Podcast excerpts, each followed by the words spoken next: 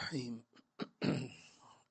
الحمد لله رب العالمين وأفضل الصلاة وتم التسليم على سيدنا وحبيبنا محمد وعلى آله وصحبه أجمعين. سبحانك لا علم لنا إلا ما علمتنا إنك أنت العليم الحكيم. السلام عليكم ورحمة الله وبركاته. نواصل في هذه الليلة درس من دروس رسالة المسترشدين. وهو كما ذكرنا كتاب في السير إلى الله تبارك وتعالى وهي قبس من النور قبس من النور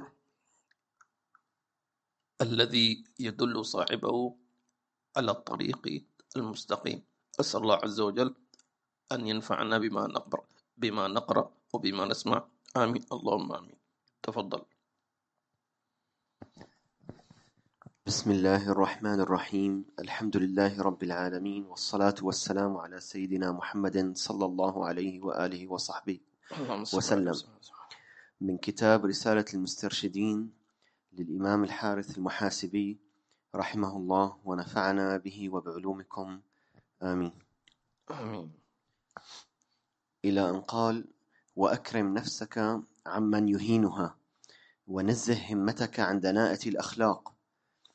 ولا تواخي إلا أمينا ولا تبدي أسرارك لكل الناس ولا. ولا تجاوز بالمرء حاله ولا تخاطبه من العلم بما لا يحتمله عقله ولا تدخل في أمر لم تد... لم تدع إليه. نعم. هذه توجيهات يعني يسمونها علماء النفس اجتماعية. تمام؟ يعني علاقتك مع الناس هذه التوجيهات لأن الإنسان في حياته الدنيا مضطر أن يختلط بأصناف من البشر. ولا بد أن يكون عندك زاد من أخلاق لكي تتعامل مع كل وا- واحد من هؤلاء. مثل ما يقولون أن الإنسان يتعايش مع اختلاف الطقس. واضح؟ لابد أن تتعايش مع اختلاف ال- ال- الجو. حار برد كذا كذا. فالإنسان بطبيعته يستطيع أن يتلائم وأن يتعايش مع متقلبات أو متقلبات إيش؟ الظروف الجوية كما يقال. كذلك الإنسان المؤمن. مش الإنسان المؤمن. يستطيع أن يتعايش مع أصناف البشر. والله عز وجل خلق البشر على شيء تسمى الفطرة. فطرة الله التي فطر المسلمين عليها ولا الناس؟ الناس. تمام؟ إيش هي الفطرة؟ قالوا أنه إنسان. أنه آه، عجنت طينته بقبول الإسلام. ذلك قالوا أن الإسلام دين الفطرة. لا يخالفها. تمام؟ آه، ففطرة الله التي فطر الناس عليها على أن يستطيع أن يتعايش مع هذا. ولكن كما قال النبي صلى الله عليه وسلم كل مولود يولد على الفطرة ولكن أبواه. التغيير في هذا الإنسان عموما يقول وأكرم نفسك عمن يهينها. كيف يهينها؟ قال العلماء ما أكرمت أو ما أكرمت النفوس إلا بطاعة الله. وما أهانت أنفسها إلا بمعصية الله. يقول أهل السلوك إذا أردت أن تكرم نفسك فأطع الله. وإذا أردت أن تهينها ف... ف... والعياذ بالله فهذه معصية قال سبحانه وتعالى ومن يهن الله فما له من إيش؟ من مكرم. وكيف يهين الله عبدا؟ الله عز وجل ليس بهذه الصفة. يعني مثلا كيف تهان؟ كيف يهين الإنسان نفسه؟ واحد يقول طيب معقول واحد يهين نفسه؟ نقول نعم. قالوا كيف؟ قالوا بأن يتصف بسوء الأخلاق فمثلا يكذب فيقال له هذا كذاب. فلما يقال كذاب هذه ولا مش إهانة؟ حينما يكون الإنسان مثلا آه، يعني فاسقا أو فاجر فيقال هذا هو هذا الفاجر أهانة حينما يكون الإنسان مثلا خائنا والعياذ بالله عز وجل فالناس يقولون هذا الخائن هذا الكذاب هذا الغشاش هذا سيء هذا فاسد هذه كلها إهانات؟ فالإنسان فأنت أول من أهنت نفسك. واضح؟ فلذلك إذا أردت أن تكرمها فأطع الله. ما أكرمه. إنسان طيب إنسان محترم إنسان خلوق إنسان متواضع. أنت أكرمت. لذلك الله عز وجل قال من اهتدى فإنما يهتدي لنفسه. إن أحسنتم أحسنتم لأنفسكم وإن أسأتم فلها أن تسي نفسك أما أنت لا تسيء لله عز وجل. فلذلك إذا أردت أن تكرم نفسك فأطع الله عز وجل. انتهى الكلام. وإذا أردت أن تهينها والعياذ بالله فهذه المعصية. وأعظم الإهانة إهانة الآخرة. تمام؟ حينما يقال ومن يهن الله كيف قالوا؟ حينما يؤتى بالعبد يوم القيامة ف فيكذب فيقال له يا كذاب. حين إذا قال لك إنسان في الدنيا أنت كاذب غير أن يقال لك يوم القيامة أنت كاذب. خلاص.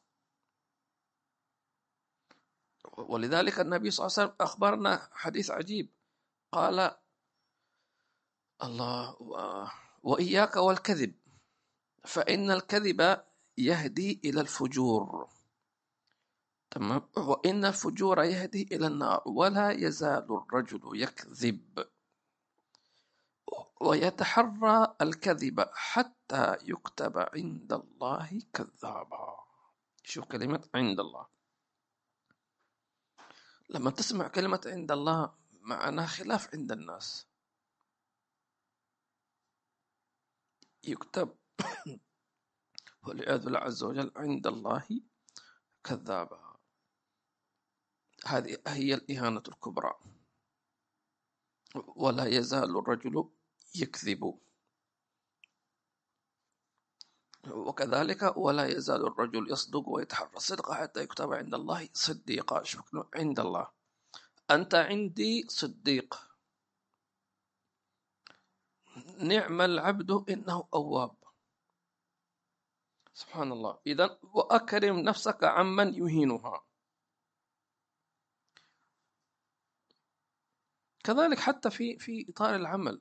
أنت كموظف مثلا. إذا كنت موظف ملتزم بقوانين الوظيفة والإدارة وماشي تمام. بالعكس سيمدحونك ويكرمونك ويعطونك شهادة إيش؟ حسن سيرة وسلوك مثلا. هذا إذا لم مثلا يرقونك أو يزينوك في الراتب لكن أنت عندهم أو يضعونك في لوحة الشرف. هذه كنا أيام المدارس. يضعون صور الطلبة المميزين يسمون الطالب المثالي. يضعون لوحة عند مدخل الإدارة والمدرسة. ويكون هذا تخرج وتزوج وأنجب وربما مات ولا تزال صورته في لوحة الشرف في المدرسة التي تخرج منها. فلذلك وإذا كنت موظفا يعني تروح يمين شمال زي ما يقولوا هكذا فإنك تتعبد الإساءة. وهذا الموظف غير ملتزم وهذا الموظف يتأخر وهذا الموظف مش عارف إيش. طيب. وأكرم نفسك عمن يهين. قالوا وأعظم الإهانة أن يعطيك الله علما وخاصة علوم الشريعة. فتهين نفسك بأن تذلها للأغنياء لأموالهم. العلم يؤتى ولا ولا يأتي. طبعا هذا كلام زمان. الحين صار العالم هو الذي يبحث. يا جماعة الخير تعالوا. هناك درس وهكذا. هكذا الزمن الذي نعيشه. والظروف طبعا تختلف. الظروف الآن صارت الأمور فيها شيء من يعني الأمور هكذا. ولكن نقول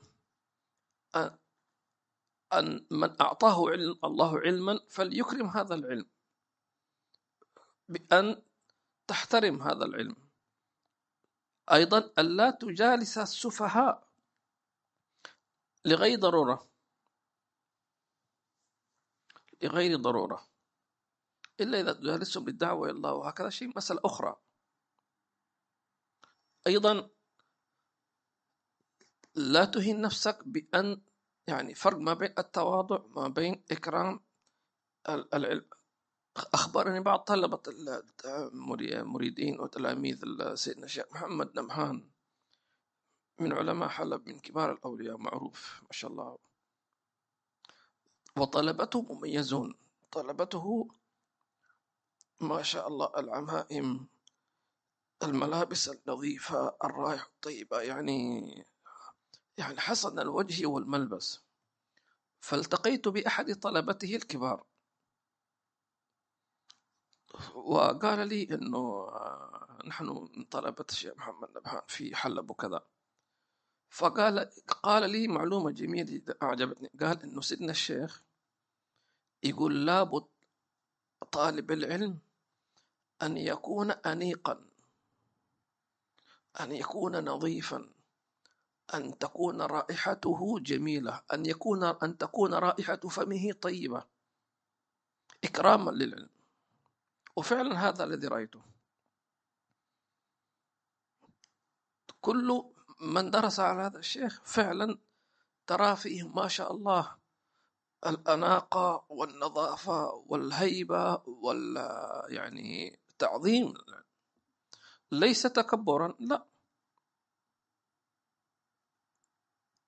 فقال قلت جزاك الله خير أنك خبرتني هذه المعلومة. فعلا معلومة في محلها. وخاصة في هذا الزمن. هذا الزمن لابد أن أن أن أن, أن تعطي العلم حقه. لكن تحتاج إلى تدريب لأنه ممكن الإنسان يستغل هذا الشيء في أن يتكبر على الناس وأن يقول لا أن العالم لابد أن تقوموا لي وأن تصافحونني وأن تقبلوا رأسي ويدي إلى آخره. نقول لا ليس هكذا. أيضا ألا تهين العلم كما في الحديث واضع العلم لغير أهله كمقلد الخنازير الذهب. لغير أهله. الله. قال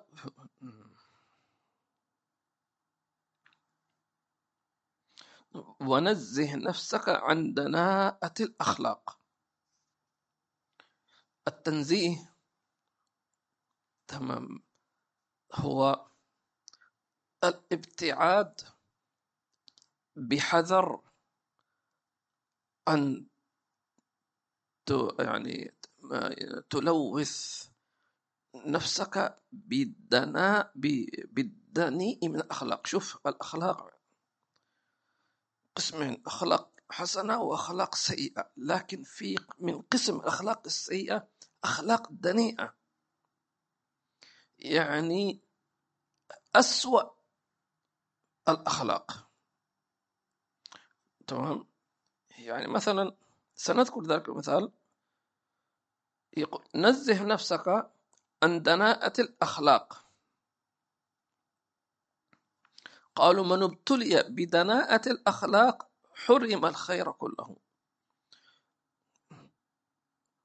مش سيء الأخلاق. يعني الدنيء من الأخلاق هي أسوأ الأخلاق. قالوا مثل ماذا؟ ما هي دناءة الأخلاق؟ قالوا كالغدر الكذب الخيانة. تمام؟ يعني مثلا شخص كسول. هذا الكسل صفة يعني مش طيبة. لكن هل هي كالخائن؟ مستحيل. كسول كسول. أو بخيل مثلا.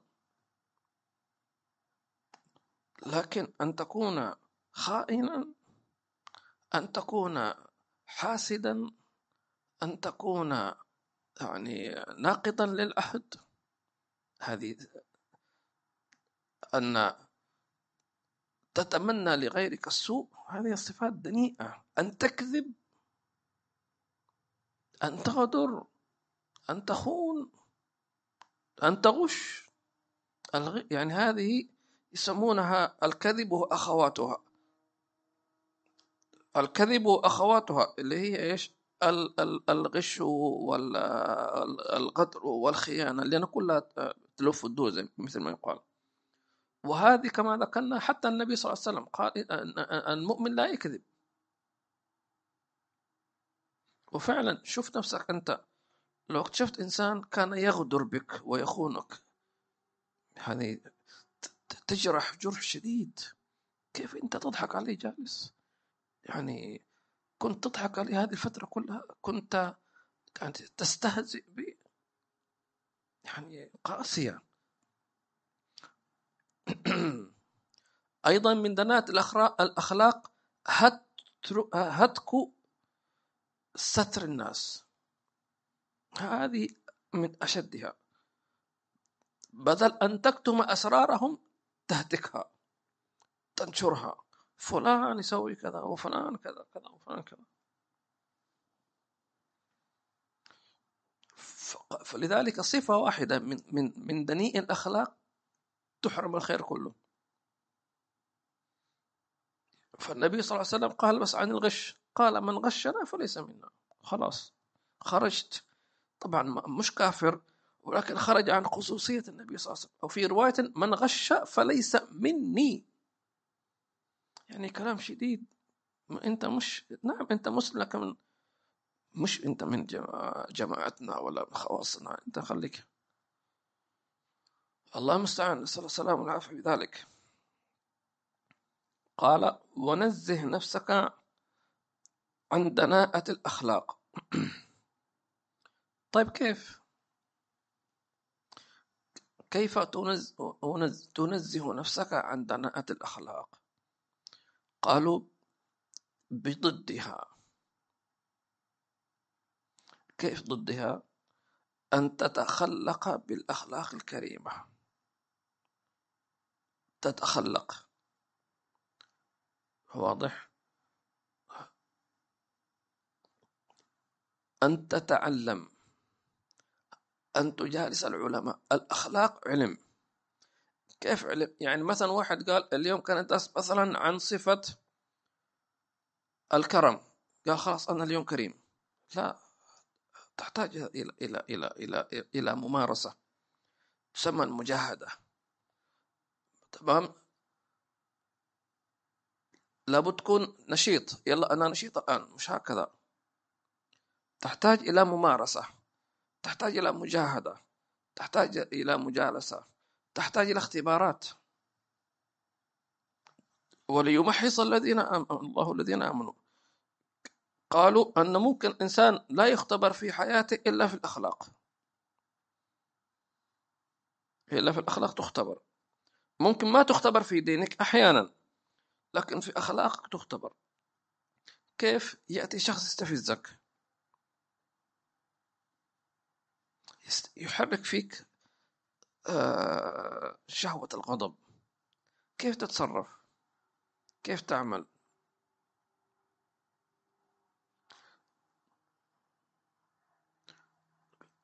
في آه، منذ سنوات كان هناك شخص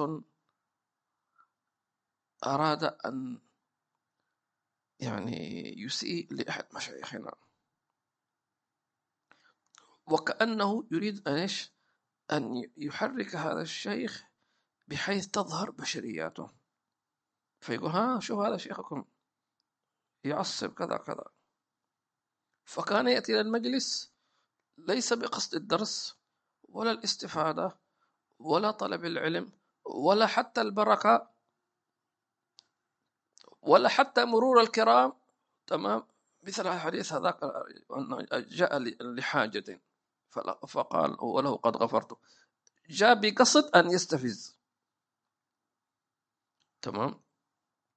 فكان يعمل بعض الأسئلة وبعض الحركات وهكذا وهكذا محاولا أن مثل ما نقول أن أن يهين هذا الشيخ أو أن يستفزه.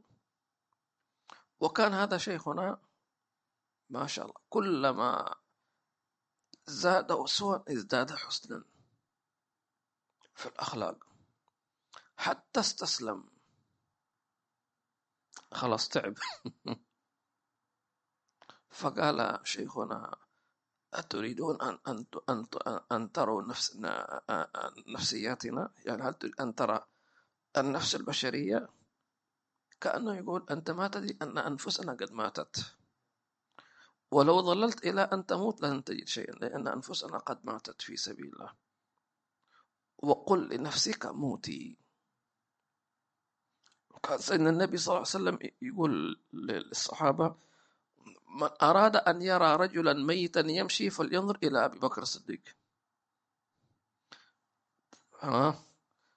كيف ميت يمشي؟ نقول ميت النفس ما خلاص. يعني لو جلست تسب سيدنا بكر الصديق إليك كم ساعة ما بالعكس يقول الحمد لله الذي أظهر الجميل وستر القبيح. هذا هذا الشيء اللي أنت تقوله هذا هذا ستر الله الجميل. وما خبي كان أعظم. جزاك الله خيرا.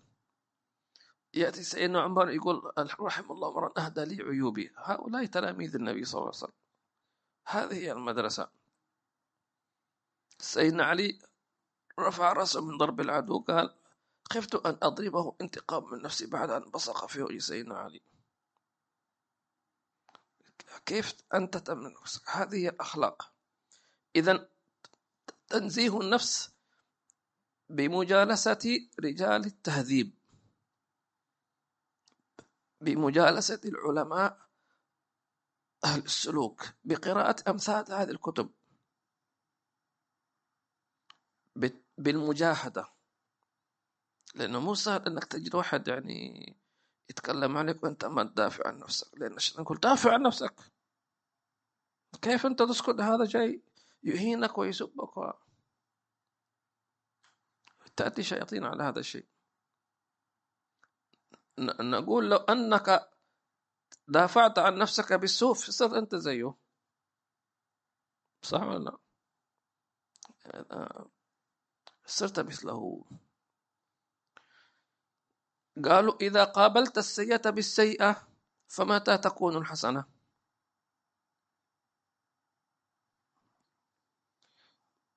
نعم.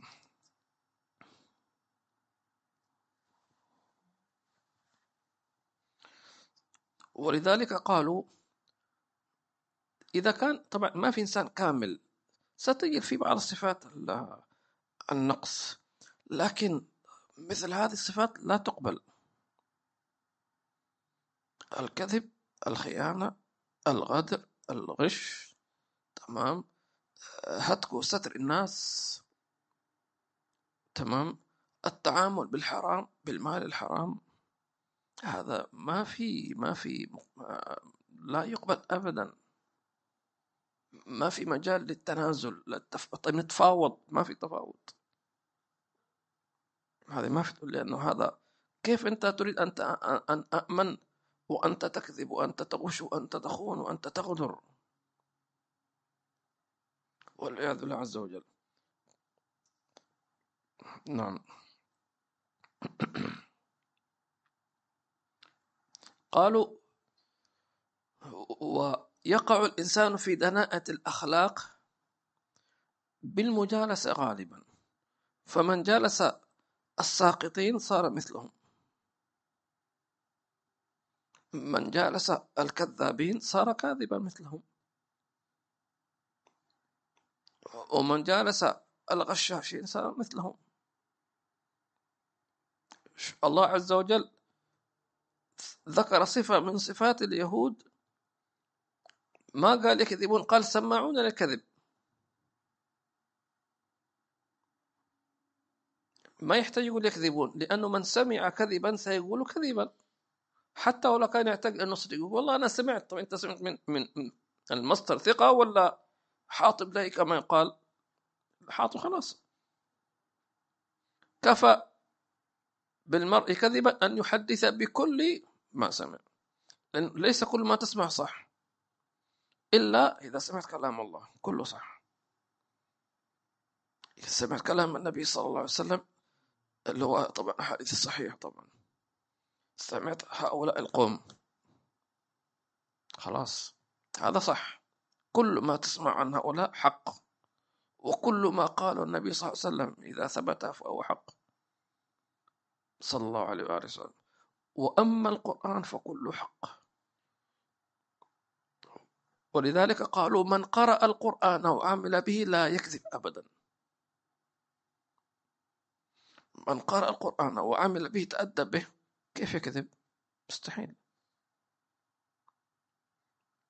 فيكون صادقا في قوله وصمته وقيامه وجلوسه وحركاته حتى نوم صادق. ولذلك حينما سئل السيد عائشة عن النبي صلى الله عليه وسلم قال إيش قال؟ كان قرآنا يمشي. خلاص. صلى الله عليه وسلم. فإذا أردت أن تكون صادقا فعليك القرآن تلاوة وتدبرا وعملا. فأصدق الحديث كلام الله. أصدق الحديث. ومن أصدق من الله حديثا ومن أصدق من الله قيلا قل صدق الله صدق الله وصدق رسول صلى الله عليه وآله وصحبه وسلم. قال ولا تواخي إلا أمينا. تواخي أي تتخذه أخا. نحن قلنا في دروس ماضية علاقتك مع الناس تختلف. فمثلا في شيء يسمونه صديق صديقك أو زميل. وغالبا الصداقة أو الزمالة تكون سببها لفترة معينة. زميلك في الدراسة تمام أيام الدراسة جلستوا مع بعض ثم كل واحد راح في حاله تمام؟ تسمى صداقة أو تسمى زم... لكن لا تسمى أخوة. متى تسمى أخوة؟ إذا بقيت المعاملة باطنيا مستمرة. فانظر. من بقي كل واحد منكم الآن في حياته كلها لو لو, لو أردت أن تعمل إحصائيات. منذ أن بلغت ما نقول من قبل منذ أن بلغت إلى هذه السنة إلى هذا الساعة هذه الساعة كم شخصا قابلته؟ إنسان. يا ها شيخ كم واحد؟ كل واحد يعني أعطيني كذا أي رقم يعني. منذ أن بلغت إلى هذه الساعة عمرك عشرين ثلاثين أربعين خمسين سنة تقدر تعدل كم شخص قابلته؟ ما تقدر. كل واحد من هؤلاء لم تقابله صدفة مقدر. زمانا ومكانا. تعلمنا مشايخنا أي إنسان أنا أقابله حتى في الظاهر عن طريق كما يقال الصدفة ما في صدفة ولكن يسمون الموافقة لحكمة. وكل واحد منكم أكيد تعرض لمواقف كثيرة التقى بأشخاص بدون كما يقال سابق موعد. صح ولا أوه سبحان أنت جيت في مكان ما تتوقع تلتقي به. يحصل ما يحصل؟ كثير يحصل. ولذلك آه، آه، الشيء شيء بيذكر تعلمنا مشايخنا كل مرة تريد أن تخرج من بيتك أنت لا تدري من تقابلهم. ممكن أنت عندك أجندة وعندك برنامج أنا سأقابل فلان سأزور أخي سأحضر درس سأصلي في المسجد. خلاص في سأذهب إلى العمل معروفين زملائي في العمل. ناس معينين واحد اثنين ثلاثة أربعة خمسة. لكن تجد في نفسك أنك في أناس أنت ما كانوا عندك في بالك. قابلتهم ربما بدون ما تتوقع. وهذا حصل الآن قبل آتي إلى الدرس. في في المصعد دخلت المصعد فجاني واحد طالع علي. فيقول لي ما شاء يعني شاف العمام وكذا قال لي أنت ممثل قلت له أنا يعني يعني هكذا قريب. وشكله يعني تقول هذا إنسان يعني بسيط إنسان عامي جدا جدا جدا جدا. قلت له ما شاء الله يعني وأنت؟ قال أنا عندي القراءات العشر. كذا بس ما أعطاني معلومة كذا في الوجه كذا بس على الماشي ها في المصعد بس أنا طالع الطابق الفلاني وطالع. قلت قال أنا حافظ القرآن الكريم وعندي القراءات العشر وعندي الشهادات وعندي كذا كذا كذا كذا. قلت ما شاء الله. طب هذا الآن الشخص هذا لو لم يعطيني هذه الأخبار أنا أقول لك بنفسي ما يمكن أن نتصور أن يكون حافظ القرآن. فضلا أن يكون عنده القراءات العشر. من هنا حكمة ما تعلم مشايخنا أنك إذا خرجت من بيتك انوي زيارة الصالحين. ما أنت ما تعرف. أنا جلست أنا أفكر كيف ألتقي بواحد. عاد هذا تكلم عن نفسه. كم من واحد من أولياء الله المخفيين سلم عليك سلام عليك كيف حالك؟ كيف؟ طيب خلاص. مش هذا أنا هذا الموقف قبل ربع ساعة. وإنسان عادي لابس بنطلون وقميص يعني وأنا بالعمام وهكذا هو هو هو أحسن أنا ما عندي قراءة العشر. ما عندي قراءة العشر. ولا عندي فيها يعني إجازة. سبحان الله. كان الله يقول؟ شوف انت بعمامتك بدك شايف نفسك. أنا اتقي واحد على الماشي كذا. تيك اوي خذ لك درس. سبحان الله. ولله في خلقه شؤون ما تعرف ما تدري لا تدري من من المقبول من المقرب من المحبوب عند الله. فلذلك أنت إذا خرجت انوي يا رب تقول يا رب نويت زيارة الصالحين والعلماء وعبادك الأولياء. ما تعرف. الله. إذا لكن إذا أردت أن هذا كلام الذي أخرجنا عندما نقول أنه أناس التقيت بهم عن طريق الموافقة كما يقال.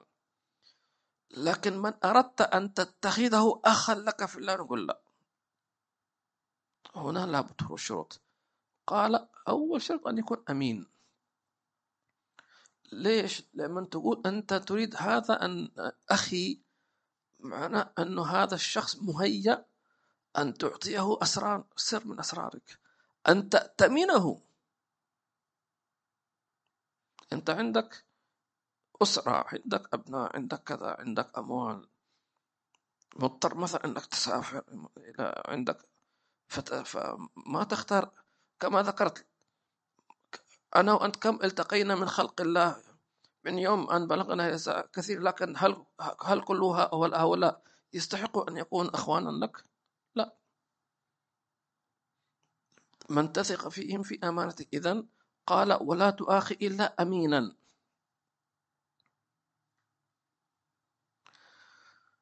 الله وقالوا وأولى الأمانات كيف تعرف أمانة الرجل؟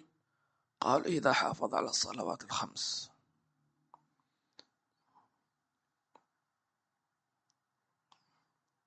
فإذا وجدته محافظا على الصلوات الخمس في وقتها ومحافظا عليها بسننها فاعلم أنه أمين. يقول النبي صلى الله عليه وسلم إذا رأيتم الرجل يعتاد المسجد فاشهدوا له بالإيمان.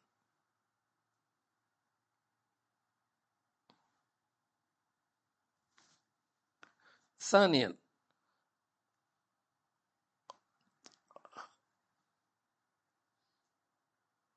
كيف يكون أمينا هذا الأخ؟ أن تجده كتوما. ما يتكلم كثير. اللي يتكلم كثير قالوا من كثر لفظه كثر سقطه. لابد أن تأتي سقطات في الكلام علامة الأمين أنه ما يتدخل فيما لا يعنيه. ما يقول لك شو سويت أمس؟ وين رحت؟ شو تغديت؟ شو عملت؟ وش البرنامج أمس؟ وش حصل؟ وش قال؟ ومن قال؟ وين راح؟ ومن وخبرنا وكذا و و و إيش هذا؟ هذا هل هذا أمين؟ هذا يريد أخبار. الله. أيضا قالوا الأمين هو من حفظ جوارحه من الحرام. أيضا الأمين هذه شوية شديدة شوية قالوا على من علامة أمانة الرجل أنه لا يهمل بيته أسرته. لأن الله قال سبحانه وتعالى إنما يا أيها الذين آمنوا لا تخونوا الله والرسول تخونوا أماناتكم. تمام؟ وتخونوا أماناتكم. ثم قال واعلموا أنما أموالكم وأولادكم فتنة. من علامة الأمانة أنه يهتم بتربية أولاده وأهله. أنه يحسن إدارة المال. لأن المال أمانة. فإذا رأيته يحسن إدارة المال فهذا أمين. أيضا علامة الأمانة حفظ وقته. ما تحصله كذا فاضي جالس فاضي. عنده برنامج. الله.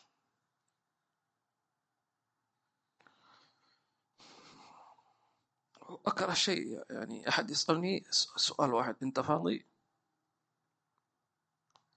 هذا سؤال غلط أصلا ما في يعني تعلم مشايخنا وأخذت عنهم عبارة قالوا ليس للمؤمن وقت فاضي. ليس للمؤمن وقت عفوا ليس للمؤمن وقت فراغ. نعم هكذا سمعته أذناي. ليس للمؤمن شيء يسمى وقت فراغ. انت فاضي؟ شو فاضي؟ فإذا فرغت إيش؟ فانصب. لكن بعض الناس مثلا يظن إنه ما دام أنت جالس في البيت معناته أنت فاضي. لا هذا من جملة البرنامج. مش مش لازم إنه أنا معنى أقرأ كتاب أو مثلا أقرأ قرآن. لا شو بن ما معنى الفراغ؟ ما معنى تنظيم املاؤه بما يعود عليك نفعه لك أو لغيرك. فجلوسك مع الزوجة. بل حتى النبي صلى الله عليه وسلم قال أن مداعبة الرجل لزوجته فهو له. أن يثاب على ذلك. إذا ما يعتبر هذا فراغ. تمام؟ يعتبر. بل حتى أخبر العلماء أن إذا جاءك ضيف فإذا أنت جلسته لتجبر خاطره انتهت في عبادة الآن. ما يعتبر ضيع وقت. إذا ولا تواخي إلا أمينا. فإذا شاف شفت إنسان مضيع وقته كيف تقول هذا شو أخوك أخوك هذا أخوك هذا بيشيلك معه في في ضياع الوقت. واضح؟ ولا تؤاخي إلا أمينا. أيضا من أمانة الرجل ألا يتكلم عن أهله ولا أسراره ولا بيته.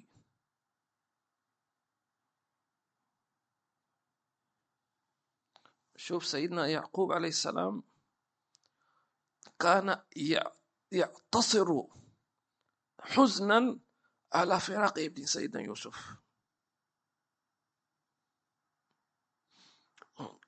ولكنه كتم ذلك سبعين سنة. حتى رأوا أولاده أثر ذلك التأثر. قالوا تالله تفتى وتذكر يوسف حتى تكون حرضا أن تكون مهلكين قال إنما أشكو بثي وحزني الله. وأعلم من الله ما تعلمون. بس إذا شفتم على وجه شيء فهذا أنا بشر فوق طاقتي. لكن أشكواي إلى الله. يا بني اذهبوا فتحسسوا من يوسف وأخيه. شوف تحسس التحسس عكس التجسس ها؟ الله الله. قال ولا تبدي أسرارك لكل الناس. وهذه من أعظم التوجيهات. ما يعني اسمها أسرار. ما ينفع أنك تبدي أسرارك لكل الناس. أول شيء لماذا تبديها؟ لماذا تنشر أسرارك؟ شو المقصد؟ طيب ما هو الأسرار؟ كل واحد يختلف عن الثاني. أنا عندي مثلا في نظري أشياء معينة أعتبرها سر. عند غير لا عادي ما هي مشكلة. صح ولا لا؟ هذا مثلا عنده شيء يحب أن يسره أنا بالنسبة لي هذا هذا مش ما يعتبر سر هذا عندي مفتوح. لابد أحترم كل إنسان أحترم خصوصيته. خلاص هذا عندك سر ما أقول هذا كل الناس عندهم كل الناس ما لي خص. أنا هذا الشيء أنا ما أريد هذا الشيء يظهر. يا أخي الناس كلهم عادي وأنت جالس. يا أخي كيف هذه تخصني أنا. تمام؟ إذا فالأسرار الناس تتعلق بشخصية كل إنسان فلا بد أن تحترمها. حتى لو كان إنسان عادي بسيط. حتى لو كان أحد من أولادك. يقول أنا أبوك عادي نتكلم فيه. لا. احترم خصوصية أي إنسان. ولا تهتك ستر إذا لا تبدي أسرارك لكل الناس. قال الإمام الشافعي كل علم جاوز الاثنين شاع. كل علم ليس في القرطاس ضاع كل سر جاوز الاثنين شاع. ما دام خرج خلاص. واليوم نعيش ما في إصرار كل واحد شرب فنجان شاي صور حطه في الانستغرام حطه في فيسبوك حطه في مش عارف إيش ويلا وتعالوا خلاص. أنا مستغرب يعني. ويصور بيته ويصور هذا اليوم غدانا اليوم. شوفوا غدانا اليوم ما شاء الله مندي وكذا وكذا فاتكم. ولا يقول لي لا تفضلوا على الغداء فين. تمام. وأبشع من ذلك من يصور زوجته. أو يصور حتى أطفاله. يا أخي في عيون. على فكرة ترى العيون مش إنس عيون الجن أشد ترى. هذه الأجهزة ترى هذه الجوالات والموبايلات ومش عارف إيش. ترى حتى الجن تشوفها يعني.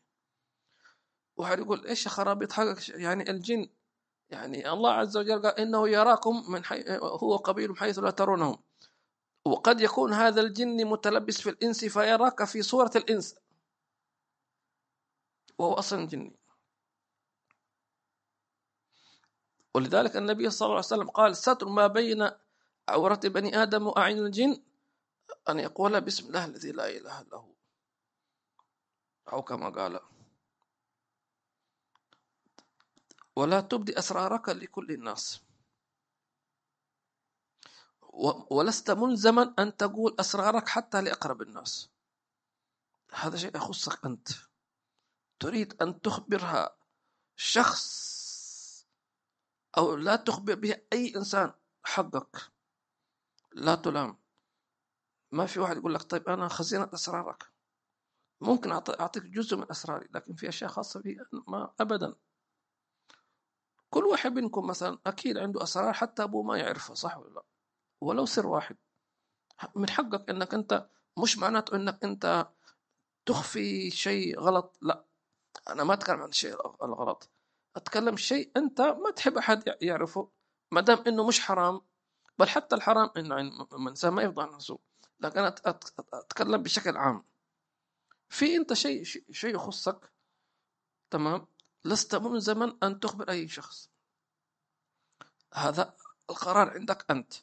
تريد أن تخبر إنسان عزيز عليك تثق فيه لك ذلك. تريد أن تخبر شيء عندك مثلا لشيخك يعطيك علاجا لك ذلك. تمام؟ وإلا فكيف يذهب المريض إلى الطبيب ويقول لا هذه أصلا ما أقول لك إياها. طيب كيف تبغاني أعالجك؟ لابد تعطيني شو تحس؟ ما الذي تشعر به الم كذا كذا؟ فلا بد تعطيه بما يوصل يوصلك إلى العلاج. طيب. إذا المقصود أنه لست ملزما أن تعطي كل أسرارك.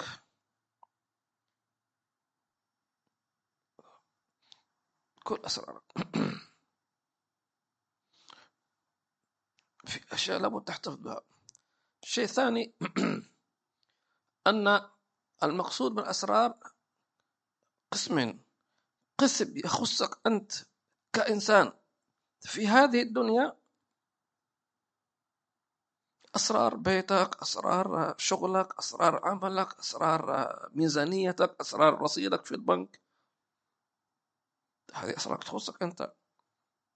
أسرار تعاملاتك ما الذي تحب ما الذي لا تحب هذا يخصك أنت.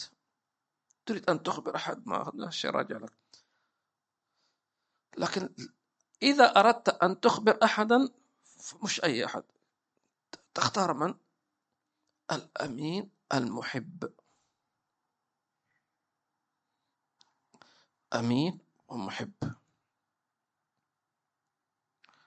يبقى هنا السؤال. طيب ليش تخبر أسرارك؟ فلا تخبر أسرارك إلا إذا أردت مثلا علاجا أو حل أو عندك مشكلة تريد أحد يحلها لك أو رؤية لأن الرؤية تعتبر من الأسرار. لذلك النبي صلى الله عليه وسلم أخبرنا أن إذا رأى الإنسان رؤيا فلا يخبر إلا إيش؟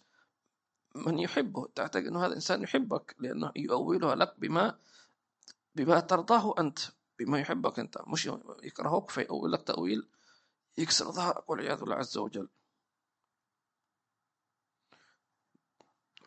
الله الله. النوع الثاني من الأسرار وهي هذه لا تباح أبدا. وهي حالك مع الله. إلا يعني لأفراد جدا من الناس. مثلا يعني حسيت بشيء في سيرك إلى الله عز وجل. حصل عندك شيء من من من التشوش فهنا تخبر شيخك تقول يا سيدي كذا كذا كذا. حتى يعطيك العلاج. أو هل هذا صح أو غلط؟ يحصل لي كذا كذا رأيت كذا كذا. هل هذا من النفس ولا من الشيطان؟ عشان يوضح لك. وهكذا كان الصحابة الكرام كانوا يخبرون النبي صلى الله عليه وسلم. بل حتى كانوا يخبرون النبي صلى الله عليه وسلم حتى يعني فيما يعني في صلاتهم. جاء هذا الصحابي النبي صلى الله عليه وسلم قال يا رسول الله يعني بعد ما تعب إيش قال؟ قال يا رسول الله إن الشيطان قد حال بيني وبين صلاتي.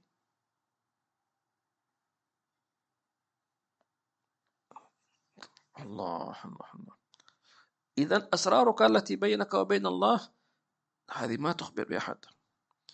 إلا الخواص الخواص الخواص الخواص. النادر يعني اللي هو تثق تماما فيه إنه لن يخبر. مثلا كيف اسرارك بينك وبين الله؟ مثلا كشف لك شيء من الحجاب. كنت جالس تذكر الله إلا ومثلا رأيت مثلا سيدنا جبريل عليه السلام. أو رأيت النبي صلى الله عليه وسلم. مش أي واحد. في بعض الناس أنا لأني لاحظت إن بعض الناس إذا شاف النبي أنا رأيت النبي صلى الله عليه وسلم فقالوا رؤية النبي هذه مخصوصة لك. نعم إن أذن لك بأن تخبر خلاص. لكن هي خاصة لك. قالوا والأسرار إذا التي بين العبد وبين ربه إذا كشفت تذهب. خلاص. يعني ما في فرصة ثانية. طيب أعطيهم هذا هذا السر هذا. نحن أعطيناك سر. إذا أنت كشفت ولو مرة واحدة خلاص ما نعطيك لأنه هذه ما في ما في مجال إنه واحد إيش؟ يعني آه، يعطيك فرصة ثانية فهمت؟ قالوا ومن جملة الأسرار أسرار شيخك. إياك إياك. زي ما نقول خط أحمر. إياك إياك. أن أن تتدخل في شؤون شيخك. والله شيخي عنده سيارتين ما شاء الله من فين. عنده بيت كبير شكله عنده بزنس ها مسوي نفسه شيخ. خذ هذا الكلام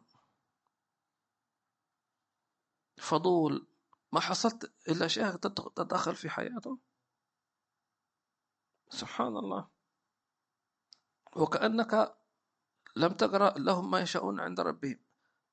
هذه إذا رأيت شيخك عنده الدنيا مثلا ترى هذه لا شيء لأن ما خفي كان أعظم قالوا أن سيدنا الإمام العيدروس العدني في تريم في عدن كان مظهر دنيا شيء عجيب جاه كبير.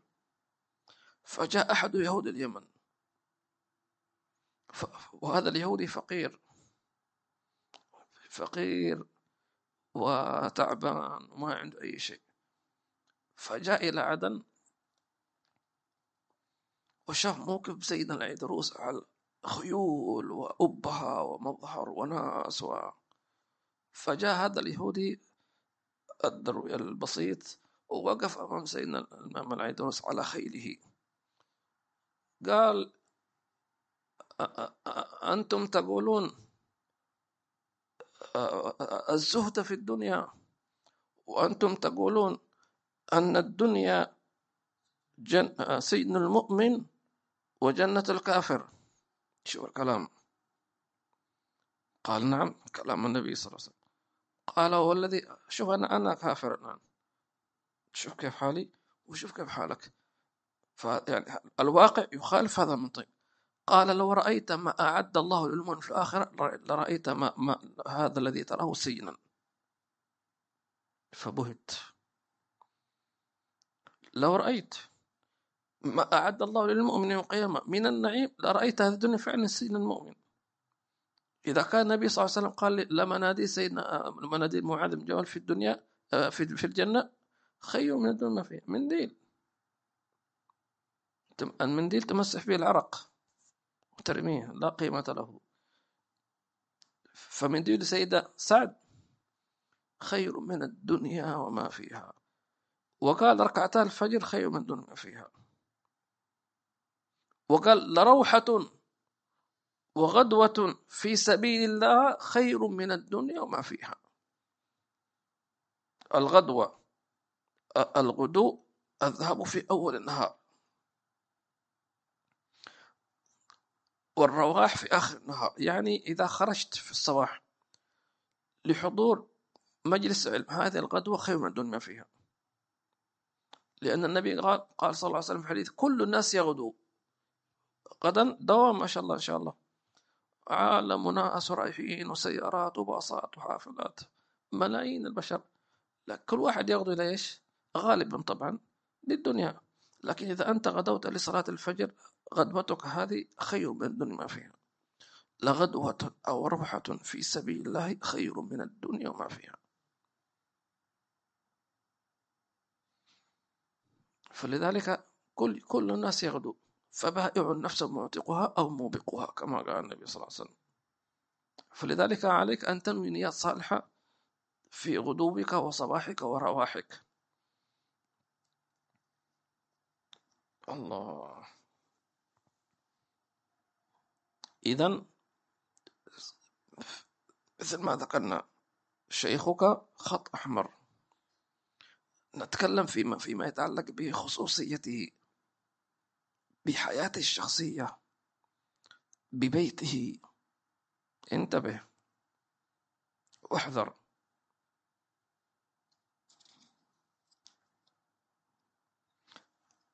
أو إذا شه إذا إذا خصك شيخك بسر من الأسرار وبالذات إذا قال لك ولا تخبر أحد. احذر انتبه الموت ولا تخبر أحد. ولذلك المشايخ يعرفوا ضعف المريدين. فلذلك ما يعطون الأسرار. فيظن المريد المسكين يقول هذا شيخي مطنشني ما يعطينا أسرار. رحمة بك. حتى هذا أسأت الظن بشيخك. ربنا ولا تحملنا ما لا طاقة به. إنما منعوا عنك حفاظا لك. مثلا بعض المريدين يقول أنا ما عمري شفت رؤية طيبة ودائما كذا كذا. أحيانا يكون محبوسة. ليش؟ لأنه لو, فتح لك باب المرائي وشفت ما شفت فإنك ستتكلم وربما تحط في حسابك أنا اليوم اجتمعت بإيش؟ بالنبي صلى الله عليه وسلم. عشان سووا لايكات يلا خلاص. فتمسك عنك هذه الأشياء. شكى بعضهم إلى إلى الحبيب عمر نفعنا الله به في الدارين. أن يقول يا سيدي أنا كنت في بلاد طلب. كنت أرى مرائي طيبة وما شاء الله وكذا وكذا ومشايخ و... وبعدين انقطع. فقالوا فيما معناه قالوا إنه ما معنى هذه المرائي أحيانا تعطى للمريد في بلاد طلب لتثبيته. يعني مثل الطفل نعطيه حلاوة نجذبه تمام؟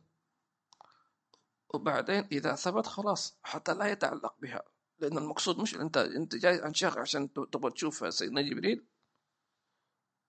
أنت التزامك بالشيخ إنما لتصل إلى الله. إلهي أنت إيش؟ مقصودي. أما المرائي والفتوحات هذه كلها مش مقصودة. المقصود هو فقالوا إذا إذا إذا وجدنا قلبك قد تجرد عن جميع المقاصد ولم يقم في قلبك إلا هو سلمناك لله قلنا خلاص. هذا العبد هذا سيده.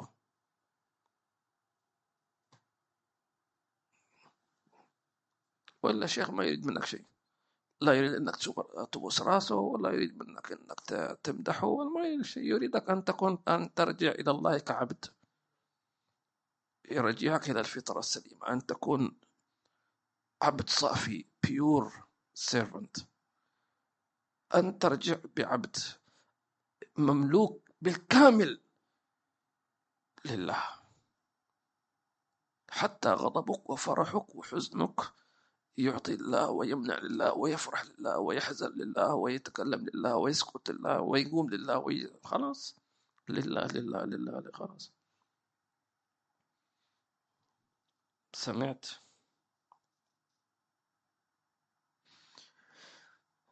يا أخي نقف عند هذا الكلام. إن شاء الله ربنا أسأل الله عز وجل أن ينفعنا بما سمعنا وأن يرزقنا علما نافعا وقلبا خاشعا ولسانا ذاكرا وأن يسامحنا إذا إذا تكلمنا أو أسأنا أدب مع مع مع الله ورسوله صلى الله عليه وسلم أو مشايخنا أو مع أي إنسان. اللهم إنا نستغفرك ونتوب لك إذا أفشينا سرا من الأسرار بقصد أو بدون قصد. سبحانك لا علم لنا إلا ما علمت إنك أنت الحكيم. نستغفر الله ونتوب إليه. من جميع الذنوب والمعاصي أولها وآخر وظاهر وباطنها. يا أكرم ركب اللهم اجعلها توبة نصوحة زكنا بها جسما وجسد قلبا وروحا. وحنن علينا روح الحبيب صلى الله عليه وسلم وقلبه مشايخ الكرام. في خير وعافية بسر أسان فأتوا إلى حضرة النبي.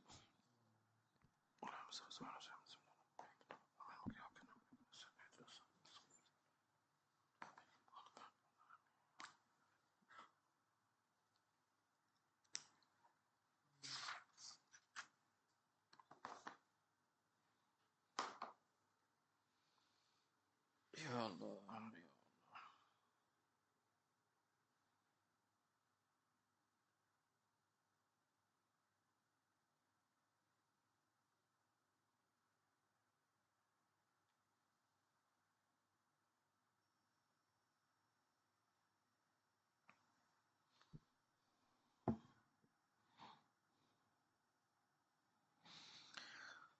حياكم الله. محمد وعليكم السلام ورحمة الله وبركاته. الله الدكتور مصطفى الله يجزيك خير يا سيدي الدكتور فرحنا بمتابعتكم. الله يبارك فيكم. حي الله. لا نسأهم عمر الحمد لله الحمد لله عودا حميدا. وعليكم السلام ورحمة الله وبركاته. وفوق ما طلبتم.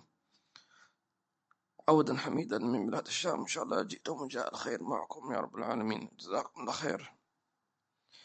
عبد الرحمن كيف جزاك الله خير عبد الرحمن؟ وبارك الله فيك. السعيد البلوشي حياك الله. وعليكم السلام ورحمة الله وبركاته. وعليكم السلام ورحمة الله وبركاته أخت فريدة.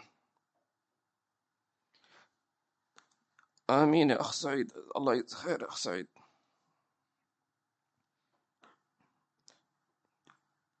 الله يجزيك خير يا أخت آه، مريم. وعليكم السلام ورحمة الله وبركاته. جزاك الله أخت مريم وجزاك الله خير يا الرحمن المهداه صلى الله عليه وعلى آله وصحبه وسلم. حياك الله أخ وليد العطايا يا مرحبا أهل السودان. حياكم الله.